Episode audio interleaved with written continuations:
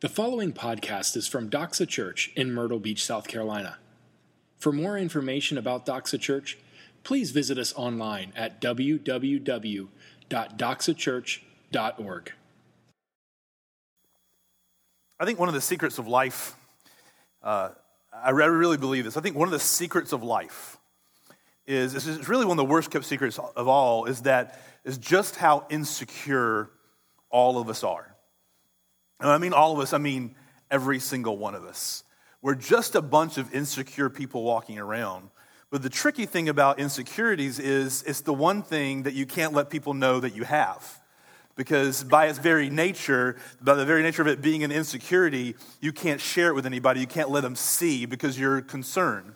So I, I, this is one of my little insecurities, is I have a I have a thing about, I have a fear, a personal fear that I'm going to have body odor, that people around me are going to be able to smell. And so I'm always, I'm always think, well, I say always, it's, it's, it's always somewhere in the back of my mind, and is there some sort of odor that I'm giving off that can to smell? But you don't want to ask somebody, because if they tell you yes, then all your, your worst fear is realized. And I don't, so so it's sort of this sort of constant like feedback loop where I, I don't really want to know, but I need to know, but I don't want to to know, and so it's just constantly building up a sort of a small insecurity, and all of us have little like things about that, but it, that's just the, the surface. It's the ones that get down to the deep and core of who we are and how we think about who we are that really gets us.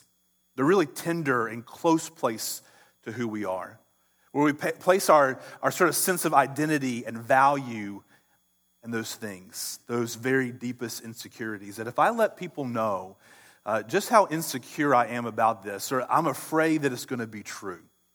Maybe I really don't matter. Maybe I'm really not that good. Maybe I'm really not that loved. Maybe people really don't like me. I don't want to ask people if they like me or not, because I just really, really don't want to know if they don't.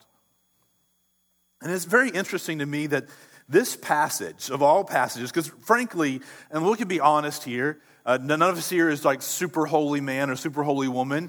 Uh, it, when you start, if you have ever tried to start a Bible reading plan, and you start in Genesis, uh, there's some really crazy stuff that happens there, and it's got your attention. But then you start to round, and you get the beginning of Exodus, and it's kind of cool. But this is the part that all of us have bogged down in our Bible reading if we're trying to read through right, right now. Exodus twenty-eight and twenty-nine, where it's talking about the priests and how they are consecrated and what their clothes are made of and how they are supposed to go about their job. Like, well, some part of us knows that it was probably either was important or is important, but I just don't understand. It doesn't seem very applicable to me. But here's my thesis this morning as we're looking at Exodus twenty-eight and twenty-nine.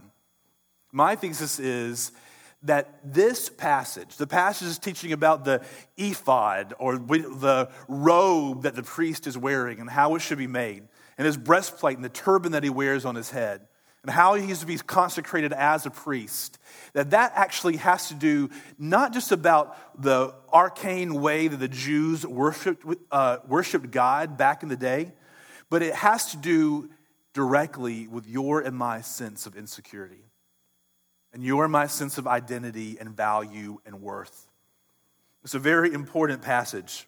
See, what's happening in the book of Exodus, and we'll just kind of reset the series for a second here, is that the, the very basic set of the story is God, from the very beginning of creation, has been making for himself a people, a people that would be his people, that he could dwell with and be so united closely to that it was almost like there's no difference. You know those kind of friends that you have? Like, there's some people that are kind of acquaintances, and then there are people that are friends, and then there are your, like, if you're a dude, you call them your buds, your buddies. That they know you, they get you, you identify with each other. Hopefully you have a marriage or a romantic relationship where you get each other closely enough that you sort of identify with each other. There's sort of, uh, even though you're, there's a difference in personality, you're so closely identified with each other, there's no separation. That's the kind of relationship God pictured having with his people. He had called for himself a people that he would dwell with and be so closely united with that he would even dwell in them and among them. It would be his people, his people that he could reveal his glory or his beauty. God's glory, if you've ever heard that word, is when God goes public with his beauty and his character, his uh, his magnificence. It's when God goes public with that, he could share his glory with. And not only could he share his glory with, but he could share his glory through. so that the rest of creation, the other people around them, would see how glorious and beautiful and wonderful and amazing God is by seeing his special people that he dwelled with and in. The problem God has, and we've already talked about it this morning, is that we are sinners. It happened in the, back in the garden, but you and I have our responsibility in it. Every single person, every single person across the planet, that we were made by God and made for God, have chosen rebellion rather than allegiance to God. God is holy and wonderful and amazing and pure, and you and I are terrorists. That's who you and I are, at our very nature. There's probably nobody in our culture that's more hated or loathed or feared right now than terrorists, for good reason. But that's exactly what you and I are to the reign of God.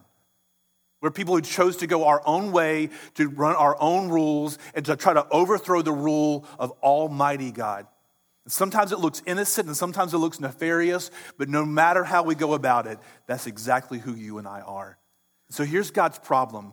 He's trying to make for himself a people, but yet he has a people who, who are all, every single one of them, terrorists. Scripture describes us as each of us going into our own way, whatever seems right unto each of us.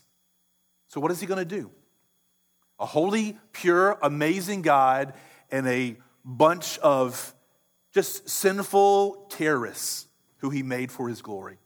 What's he going to do? There's a separation there.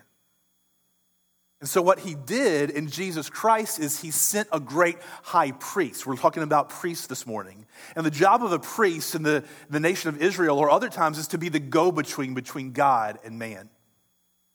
So the priest's job that they're setting up here in, uh, in Exodus twenty-eight and twenty-nine, excuse me, and further on, is the priest's job because God's presence dwelt in the tabernacle. Jonathan dealt with that last week. That's where his presence was in and among his people. The priest's job was to be the go-between, to see, all right, all right, God wants to unite us to him and us be his special people, but he has to have somebody, something that bridges that gap between God and man. And so the priest would, because he was a human, could represent man to God, because he had been set apart unto God and cleansed and robed and anointed and sprinkled with the blood, he could be, represent God back to the people. And so the priest's job was to go before God in the tabernacle and offer the sacrifices there that would satisfy the wrath of God against the terrorists that you and I are, to be the go-between. But each ram, each bull, each goat that they sacrificed was only delaying the wrath of God upon us terrorists who are apart from him. It was only delaying the inevitable. It was a stopgap, but it was only a stopgap. You guys know what a stopgap is, right?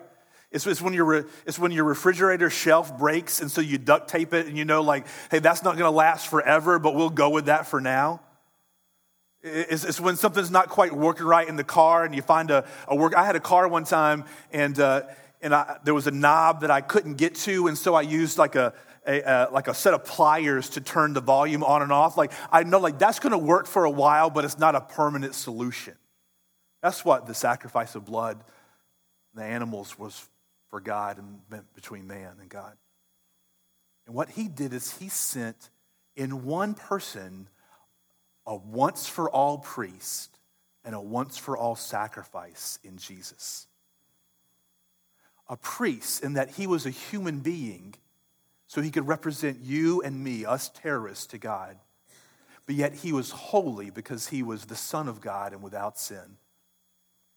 The sacrifice in that he willingly gave himself up on the cross to be brutally killed and, and suffering, immense suffering, to take the punishment that you and I deserved as terrorists on our behalf. The great high priest and the great sacrifice once for all. That's what this section is pointing to. Exodus twenty-eight, twenty-nine is going through detail, and you should read it and look at it. It's full of really cool, infinitely cool detail to go through. The purpose that it was setting up. It was setting up for us to know that we needed a priest who stood between us and God. But here's some news I have for you that happened once the high priest and the great sacrifice, Jesus Christ, stood between God and man and took the penalty once for all that we deserved.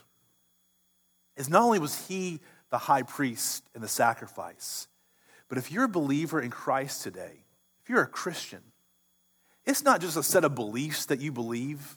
It's not just a kind of church that you belong to. If you believe in Jesus Christ and put your faith and trust in him today and have made him your Lord and Savior, confess him to be the Lord and Savior of all the earth, of all creation, then you have been made a priest. And your appointment as a priest comes with every single bit of dignity, every much dignity, every bit as much privilege, every bit as much pomp and weight as we see this ceremony that happens in Exodus twenty-eight and twenty-nine to make Aaron and his sons the priests for Israel. God called the people to out of Egypt and in the wilderness. Before we get to this part, he says, I've called you to be a kingdom of priests. And First Peter two nine, he says, as he's talking about the church, he's talking about you and me as believers in Christ. He says, but you are a chosen race, a royal priesthood, a holy nation. You have been set apart and made a priest. Because here's the beautiful truth. If you're a believer in Christ today, there is now no longer a need for a sacrifice to pay for your penalty. And there is no person who stands between you and the presence of God himself. No one. The, in the tabernacle, these priests made sacrifice for the people who were out sitting around the tabernacle, hoping that the priests made sufficient sacrifice for their sins. But they were outside of the tabernacle. But you, if you're a Christian, you have been brought into direct communication with God himself. There is no go-between between you and him. God's purpose throughout history and in your salvation is to make you a priest, a person who has unfettered access to God himself. Do you sometimes feel, and you don't have to raise your hand or nod or anything because I think we would all answer this, but do you sometimes feel too dirty to be a Christian? Do you sometimes feel too sinful and too stupidly forgetful? Like, like we were talking about this morning in confession, like you just wake up and you can go through a day or days with hardly or not thinking about God at all, just doing your own thing. And then one day you wake up like, what have I been doing? And you have to come back to God again. And you think, man, he's got to be getting tired of this because I'm getting tired of this sort of yo-yo action back and forth. Do you sometimes feel like you're a second-class Christian? Like there are Christians in the church or the world around you, like that's a first-class Christian. You guys know those people, right? Carried the big Bibles. We were sitting in small group. They have all the answers. They like to sit on the front row, Millers, or you know, they're they're early to set up for church. So they're they're committed. Like you know those people, the first-class Christians, right? Do you sometimes feel second-class? Do you sometimes feel like you're underqualified to help other people? When it comes time to serve or to, you see somebody in need, another believer, somebody who doesn't know Jesus, and you're just not sure if you're qualified to be the person to talk with them or to pray with them or to help them. Either because you don't know what to do or because you're afraid because you know what you did last week or last night or this morning, and you're thinking, I'm not the right person. Every believer has been made a priest as dramatically as Aaron and his sons. And this is, should be encouragement to us. It means, one, a priest is set apart. It means, secondly, a priest goes into the presence of God. And it's thirdly, it means a priest goes out to the people. We're going to talk about what this means for you and me this morning, to be priests to God, a priest who's set apart, a priest who goes into the presence of God, and a priest who goes out to the people. First of all, a priest is set apart. You know what that means? If you're a believer in Christ, you've been made a priest unto God, it means, first of all, that you are cleansed. We see that with Aaron and his sons in this passage. Uh, in Exodus, in uh, chapter twenty-nine, at the very beginning, it talks about how they were made prepared to be priests. It says the first thing that Moses was told to do to them is it says wash them. And not because they had body odor like I'm afraid, like I'm have, or they were dirty, but as ceremonially that, that to signify that you and I as terrorists need to be cleansed in order to come in the presence of a holy God. And they were physically cleansed as, a, as signifying that they were getting ready to go into the presence of God. And if you are a believer in Christ today, no matter what you have done, no matter what you're doing right now, no matter what even you plan to do when you leave here today, you have been cleansed. You have been washed. You have been made clean by the blood of Jesus Christ. He had come to cleanse you of your guilt, not only of the what you have done, but even your sense of guilt and your conscience itself. He has come and he has washed you and he's made you clean. No matter what you have done, no matter how far you have run, no matter who you have mistreated, no matter what you have done, from the smallest sinner to the greatest sinner, you have been cleansed. You have been made clean. There is no believer in Christ who is more clean than you this morning in God's eyes. There's no, like, uh, Megan and I had this deal uh, that if one of us cooks, the other person washes the dishes. And, and you know, there's, like, there's sort of, like, after you cook, there's some spots in, like, I, I try to be really good at it, but there's some spots in the pot that just does, never comes quite clean again.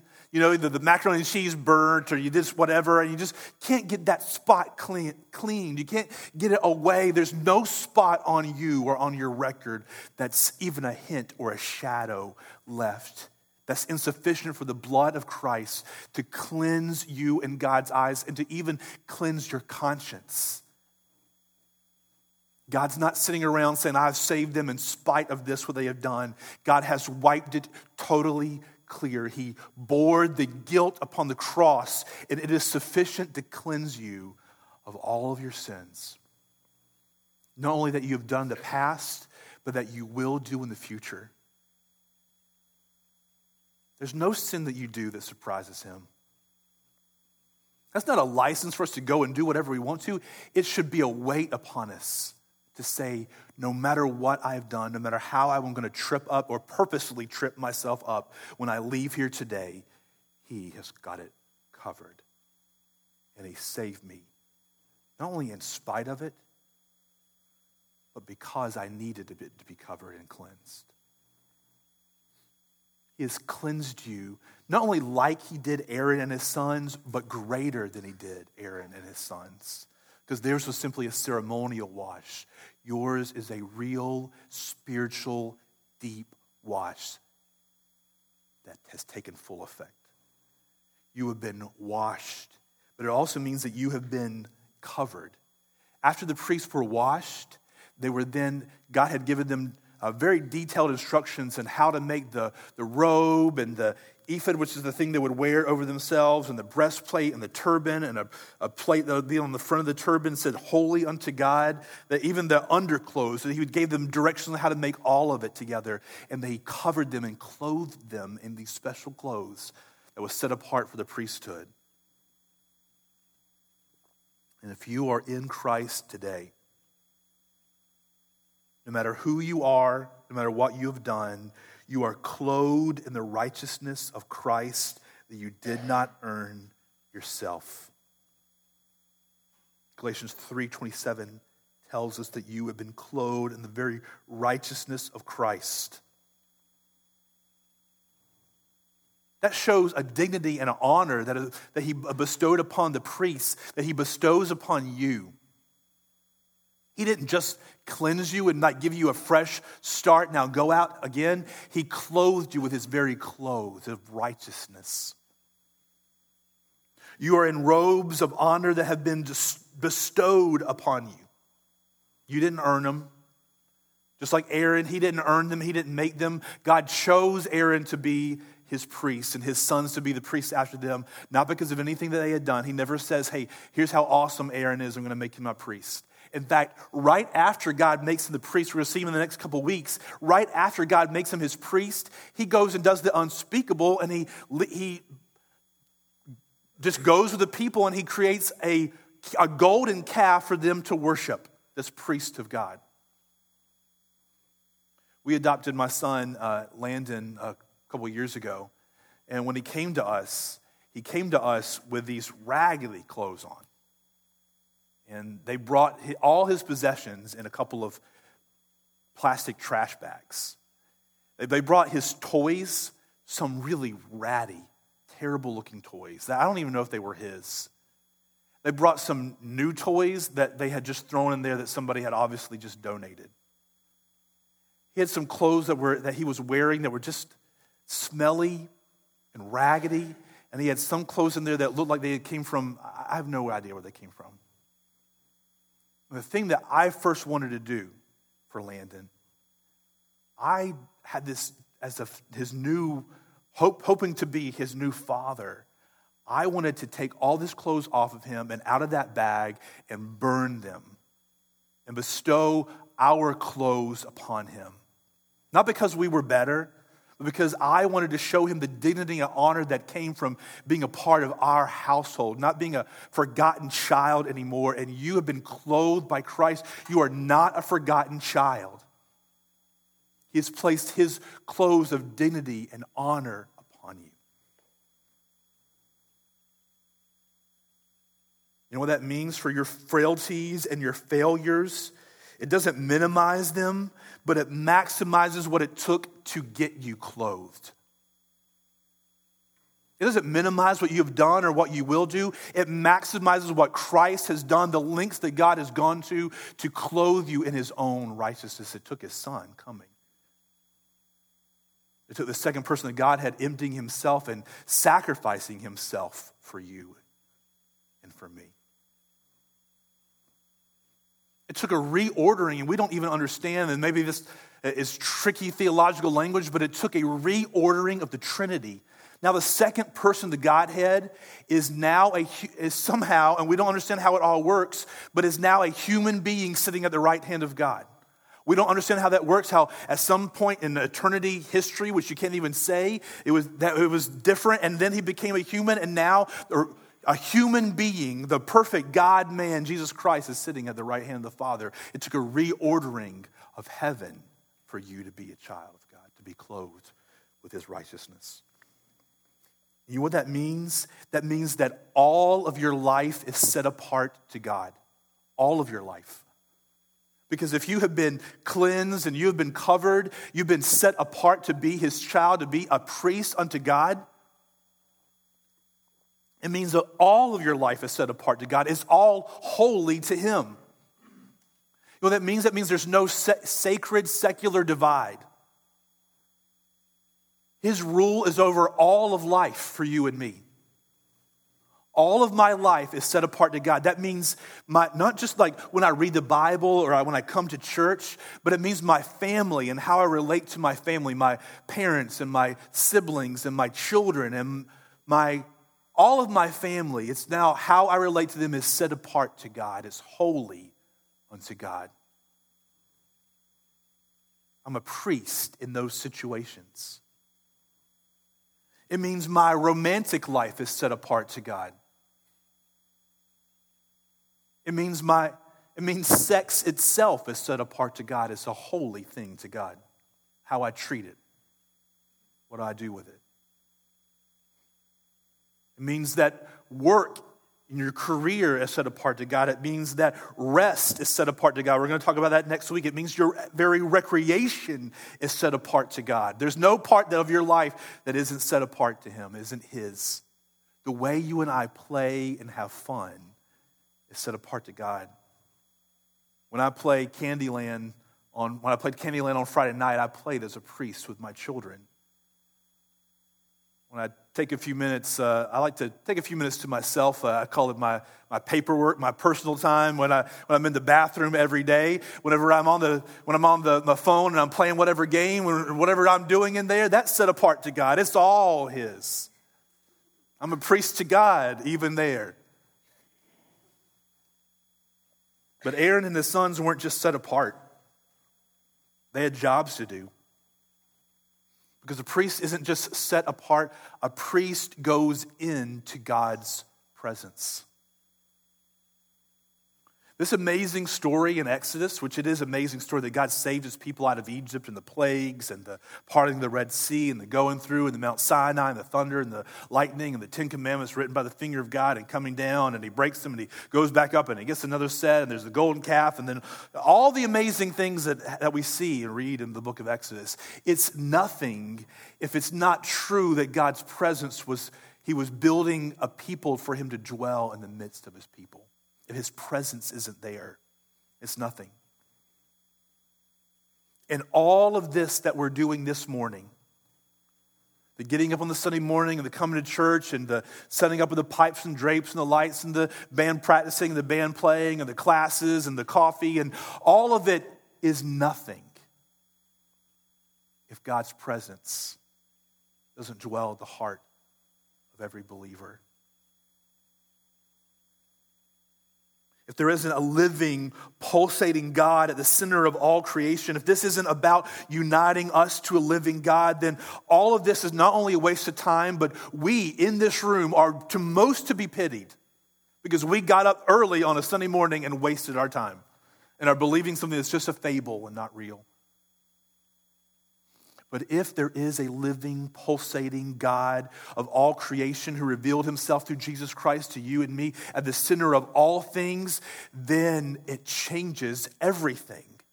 And if you are a believer in Christ, you have been made a priest unto God, separated and set apart to him so that you can go into the presence of God, unfettered. Nobody standing between you and him.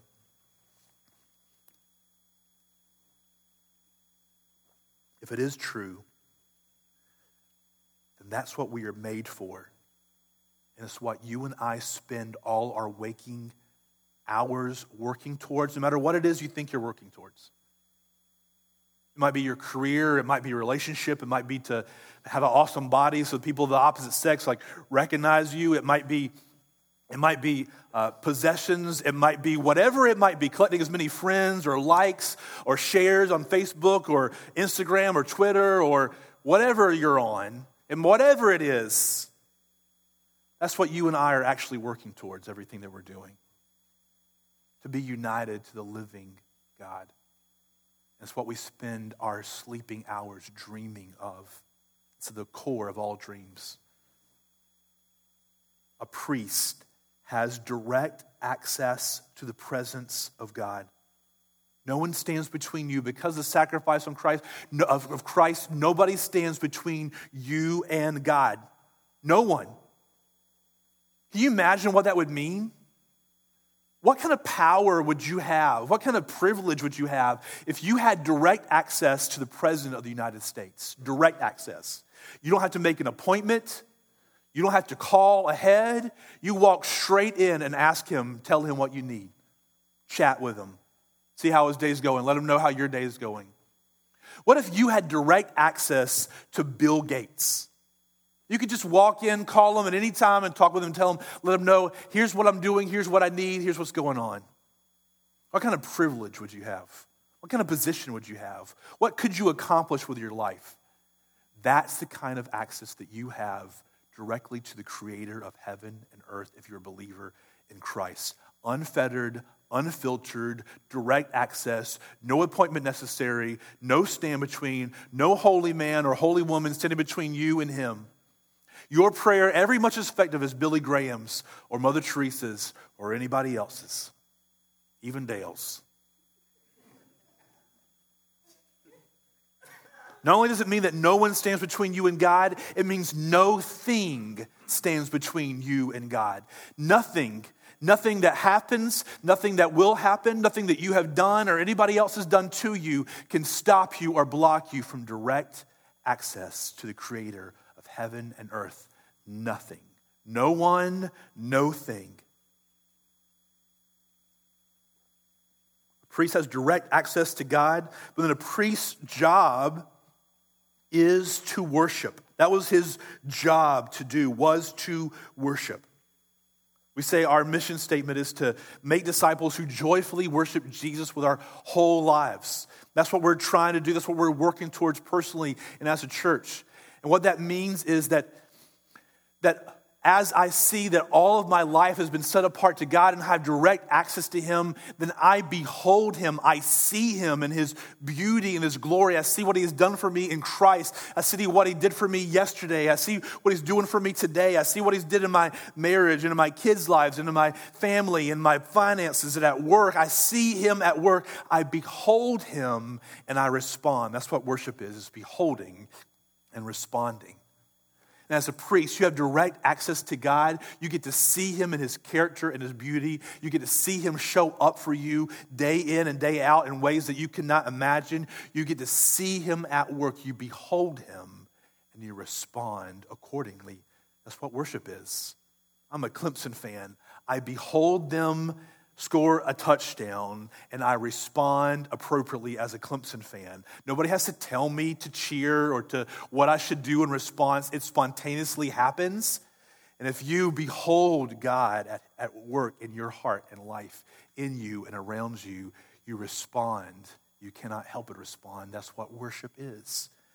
You and I as a priest, our job is to worship, but it's not a job like somebody has to write it down on a piece of paper. This is my job description. It's my job and sort of like cheering for a touchdown. It's my job as a Clemson fan. I can't help it. It's just the natural response. This honor and glory is for you if you are a believer in Christ. But here's the, the truth. The heavy and awesome truth this morning, but it can't be done for you. Others can go into the presence of God,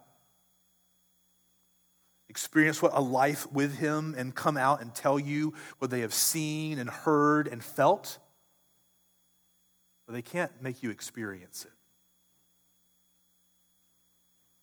You can't experience it through anybody else.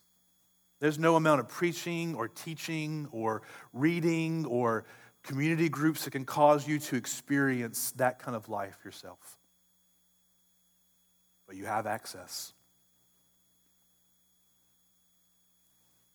Our question this morning is, will you quench your longing soul directly from the endless fountain of Christ?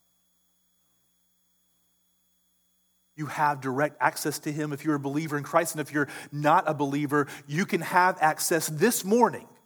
You can be made a priest unto God, a believer in Christ, a son or daughter of the Most High God, and brought into direct access with him by acknowledging your need for him, his sacrifice on your behalf, confessing him as Lord. You can be reborn this morning. At this very moment, it could be happening in your heart.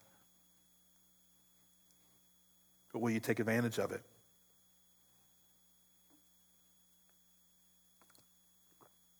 You have a high calling and position. Will you take advantage of it? Will you enter? Or will you stand out outside just milling about, wishing you could go in or wishing somebody would come out and tell you what it's like? You can experience that kind of life, living in the presence of God, in direct communion with the creator of heaven and earth yourself. A priest goes into the presence of God. But that's not where the priest's responsibilities ended. A priest was set apart to God. A priest went into the presence of God. Then the priest went out to the people, or a priest goes out to the people. So the priest was, Aaron and his sons, they were They were washed, then they were clothed, and then it says they were anointed. They took the, some oil and they put it on their foreheads as an anointing to signify that they were not only set apart to God, but they were set apart for service to the people. And you, as a believer in Christ, have been anointed or set apart to service on behalf of God and his people. The anointing, it means, what that means is that means that when you are born again by the Spirit of God, his Spirit comes to dwell in you and among you. And you are anointed for service for God. You go into the presence of God in your daily life, but you go out of his service to the people around you, and you represent him to the people, but you bring his presence himself to the people around you. And what that means is that means that all of your life is on mission. Not only is all of your life set apart to God, but it means that all of your life is on mission. It means that you, as a priest of God, carry the presence of God into your workplace, into your family, into your neighborhood. His very presence, the presence of God, goes with you to those places so that the people around you can see and experience what it means to know the Most High God, to be around him, to experience through you his character and the way that you treat them, and the way that you talk, to experience uh, sort of a, even a even a spiritual, sort of hard to identify way, in a very but a very real way, to experience his presence with you. When these, when God's, when Jesus' disciples, who were mostly unlearned men, they were fishermen, sort of like kind of nobodies in his culture. After he rose again and his spirit came to dwell upon them, and things started to get turned upside down. The church was birthed and people were coming to Christ and the things were going crazy. The, the leaders of the area called them in and they interviewed them. And you know what they concluded at the end of their interview? They said, these are unlearned men, which is a nice way to say these guys are kind of ignorant. They're not very smart. But, they said, they have been with Jesus. There's something that's hard to quantify about a person who's been with Jesus. A person who spent time communing with the Most High God through that direct access. There's a sweetness that pervades their conversation, their very presence. There's an intentionality about the way they do things that sets them apart,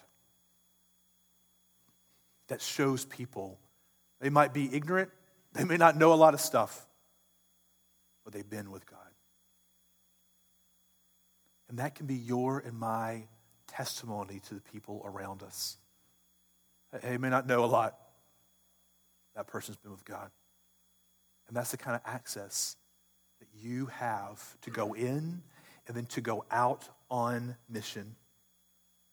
That means that you intercede for the people to God. You, you, as a priest, you can go to God and pray for the people around you that do not know him or who are in trouble around you, and intercede to him and see him move on their behalf. But then it means that you present God to the people. It means you present his word to the people around you. It means you present his sacrifices, the priest did. You say, Jesus Christ died on the cross for your sins. And you present his presence in a very real way to the people around you. If you are a believer in Christ, or you become one this morning, no saint in the Bible is more privileged than you are. Aaron and his sons that go through this elaborate uh, c- uh, ceremony that bestows dignity and honor upon them, they are no more privileged than you are. Moses himself is no more privileged than you are. No disciple, no apostle. The apostle Paul himself is no more privileged than you are as a believer in Christ today. You've been made a priest. Do you hear that this morning? Do you live like that? Have you accepted that? I hope you're encouraged by that. We can live a holy, set apart, sacramental, sanctified, that means to be set apart to God, life as priests. Set apart, going into the presence of God, and then going out on mission. That's what we're called to do. That is awesome. It doesn't depend upon you or me. It's a privilege that's bestowed by God himself. I'm going to pray, and the band's going to come up, and they're going to lead us in a moment of reflection, for about a minute, minute and a half. Just give you a chance to stop in where you are. Say, God, where are you speaking to me this morning? Where are you leading me this morning? How do I need to respond to you this morning? Maybe it's just in your heart you need to become a believer this morning. If you'd like to have somebody talk with you or pray with you, look around and find somebody. Maybe it's just like, hey, I need to make these changes in order to respond to the privilege that God has placed upon me as a priest in the presence of God and with the presence of God. Whatever it is, I pray you would, or maybe it's just to stop and thank God. Thank you for what you have done and make me a priest to you this morning. I often forget it, but you have set me apart. You have given me direct access to your presence, and you send me out on mission. God, help me to respond to that this morning. Father, I thank you so much for the truth that we've been set apart, given direct access, and then sent out on mission as priests to God, a privileged position, an honor. Father, I pray that you would help us to respond appropriately this morning in humility and gratefulness and worship to you for your glory and for our joy. Amen. Thank you for listening to this podcast from Doxa Church. We are so glad that you took the time to join us today. At Doxa, we exist to make disciples who joyfully worship Jesus with their whole lives. We invite you to join us. Doxa Church meets at ten a.m. every Sunday at River Oaks Elementary School. For more information about Doxa Church, please visit us online at w w w dot doxa church dot org.